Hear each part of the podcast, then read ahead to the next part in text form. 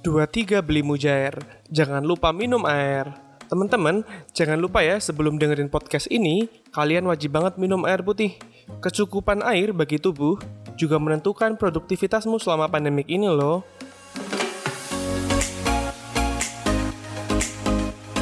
Selamat datang di podcast Pojok Covid Universitas Jember. Bersama saya Adrian. Kali ini kita akan bahas sebuah tema yang sangat penting teman-teman. Apalagi kalau bukan produktivitas dan istirahat selama study from home. Nggak kerasa ya teman-teman, udah sekitar 3 bulan lebih nih kita stay at home. Gimana kabar kalian? Semoga baik-baik saja ya. Kuliah online kadang-kadang membuat kita nggak paham banget kan sama materinya. Kadang juga membuat kita males banget buat belajar. Nah, kalau kalian ngerasa gitu, tenang aja. Aku juga sama kok. tapi, tapi, tapi, jangan terbawa perasaan ya sampai kalian lupa tanggung jawab kalian. Produktivitas kalian selama stay at the home juga nentu ini bagaimana kalian bisa beradaptasi sama kebiasaan baru. Kalau kalian males-malesan terus, artinya kalian perlu merubah pola pikir dari yang ah enak nih libur pandemik panjang banget menjadi ya kalau malas-malasan terus gini aku sama aja dong buang-buang waktu 3 bulan ini Nah, teman-teman, di sini aku mau bahas nih gimana caranya kalian bisa at least meningkatkan motivasi kalian untuk bergerak. Nah, yang pertama, tips and trick beradaptasi dengan kuliah online. Aku punya 5 tips untuk kalian bisa memaksimalkan kuliah online. Tips yang pertama, motivate yourself buat komit dengan kuliah online-nya. Motivasi bisa banyak banget teman-teman, mulai dari membahagiakan orang tua, meraih nilai yang baik biar bisa sukses, meraih nilai yang baik biar bisa jadi mantu idaman, buat pembuktian ke mantan biar dia nyesel, dan lain-lain. Intinya, cari motivasimu yang benar-benar bikin kamu bisa konsisten belajar. Tips kedua, know the topics. Kalian perlu banget nih untuk tahu bahan kuliah yang akan kalian hadapi. Kadang aku suka lupa nih apa yang bakal jadi bahan kuliahku hari ini. Sampai akhirnya pas kuliah selesai pun aku nggak tahu dosennya ngebahas apa aja. Ini penting banget ya buat kalian harus tahu judul kuliah biar kalian bisa engage ke materi dan at least bisa menerima konsep materinya. Tips yang ketiga, set your objectives. Bagiku, hal yang membuat aku nggak fokus kuliah adalah karena aku nggak tahu nih tujuan dari belajarku. Aku cuma dengerin dan masuk telinga kiri, keluar telinga kanan. Set an objektif sangat penting supaya kalian belajar nggak sia-sia dan kalian memperoleh sesuatu saat kalian kuliah. Lumayan wasting time nggak sih kalau misalkan 2 jam kuliah kalian cuma dapat terima kasih pak, terima kasih bu. Sayang dong waktunya kalau gitu. Tips keempat, write a note. Menulis menurutku cukup penting guys.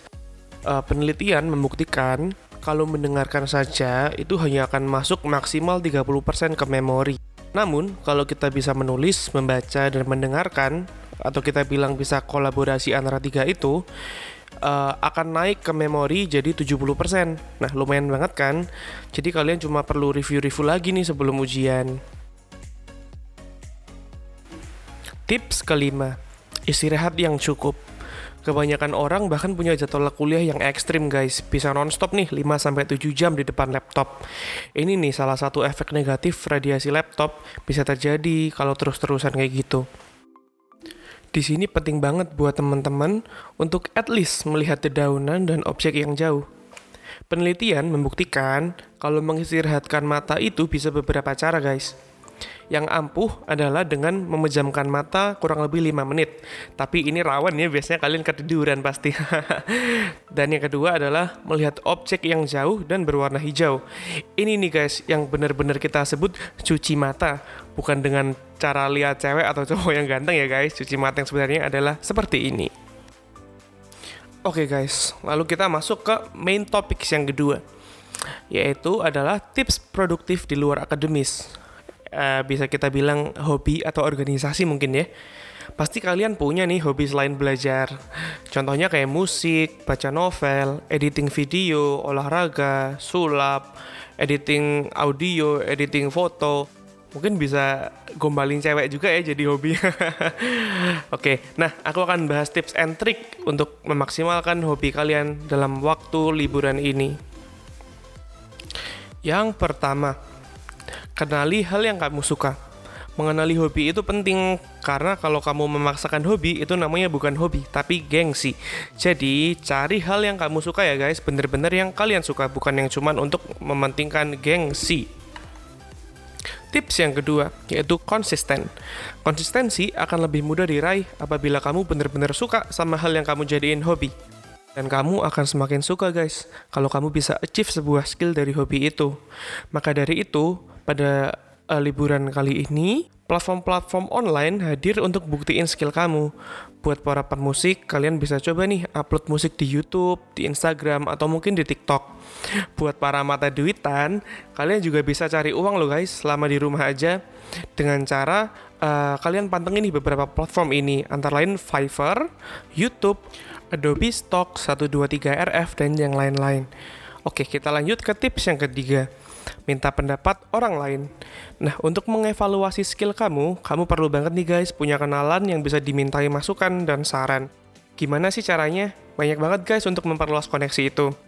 Kalian bisa iseng-iseng nih kirim-kirim pesan lewat komunitas hobi kalian, baik di Facebook, Instagram, atau mungkin LinkedIn. Nah, tadi kan udah bahas hobi. Sekarang kita bahas organisasi ya guys. Aku punya beberapa tips nih untuk memaksimalkan uh, rapat organisasi kalian. Yang pertama, kalian bisa banget memaksimalkan kualitas rapat kalian dengan namanya thinking tools untuk dapat hasil yang bagus dan juga waktu yang minim. Salah satunya adalah dengan metode bus stop. Metode ini analoginya seperti bis yang sedang berangkat dari kota A ke kota B. Bis ini mungkin saja berhenti di beberapa terminal dan terjadi pergantian penumpang. Tiap penumpang kita ibaratkan punya pemikiran tersendiri. Begitu juga dengan rapat kalian. Bayangkan bis kalian adalah rapat kalian dan penumpang kalian adalah ide dari masing-masing anggota rapat kalian. Jadi, di setiap rapat kalian perlu banget nih meminta masing-masing ide daripada anggota rapat kalian supaya kalian bisa membuka sudut pandang baru dan juga evaluasi yang lebih maksimal. Capek banget gak sih guys? Tadi kita bahas materi tips and trick mulu. Oke, sekarang uh, kalian udah dapat banyak banget kan tadi ilmu dan juga sudut pandang baru mungkin. Nah, gak adil dong kalau ilmunya banyak, tapi kita nggak ada istirahat. Begitu juga dengan istirahat selama pandemi ini. Banyak banget guys orang yang saking ambisnya, mereka lupa untuk beristirahat sejenak. Hey, otak dan tubuhmu juga perlu berhenti, seperti halnya device dengan baterai, perlu recharge kan? Istirahat yang baik selama pandemi akan mendukung kamu untuk bisa lebih terhindar dan kuat terhadap infeksi virus. Tidur yang baik menurut penelitian adalah 7-9 jam bagi orang dewasa dan 9-10 jam untuk remaja. Kebutuhan tidur nggak bisa dianggap sepele ya guys. Sleeping debt atau utang tidur juga nggak sebaiknya dilakukan. Tidur dalam jangka waktu 7-9 jam dalam satu kali tidur berbeda kualitasnya dengan tidur 3 jam, lalu bangun beraktivitas, dan tidur lagi selama 4-6 jam. Jadi sebisa mungkin jangan sampai kalian begadang malam-malam ya guys. Oke, sebagai kesimpulan dari podcast ini, produktif di era pandemi emang sesuatu yang sangat baik dan perlu dilakukan untuk membuat studi from home kalian berbuah sesuatu. Namun perlu diingat bahwa kebutuhan istirahat kalian juga penting. Jangan memaksakan fisik dan mental kalian. Yang paling penting selama pandemi ini adalah kesehatan jasmani dan rohani kalian, karena itu adalah salah satu cara kita untuk menangkal virus ini. Akhir kata, jarjit ke pasar utang simbah, mohon maaf kalau ada salah. Tetap sehat, tetap ceria. See you guys on the next sessions. Bye-bye.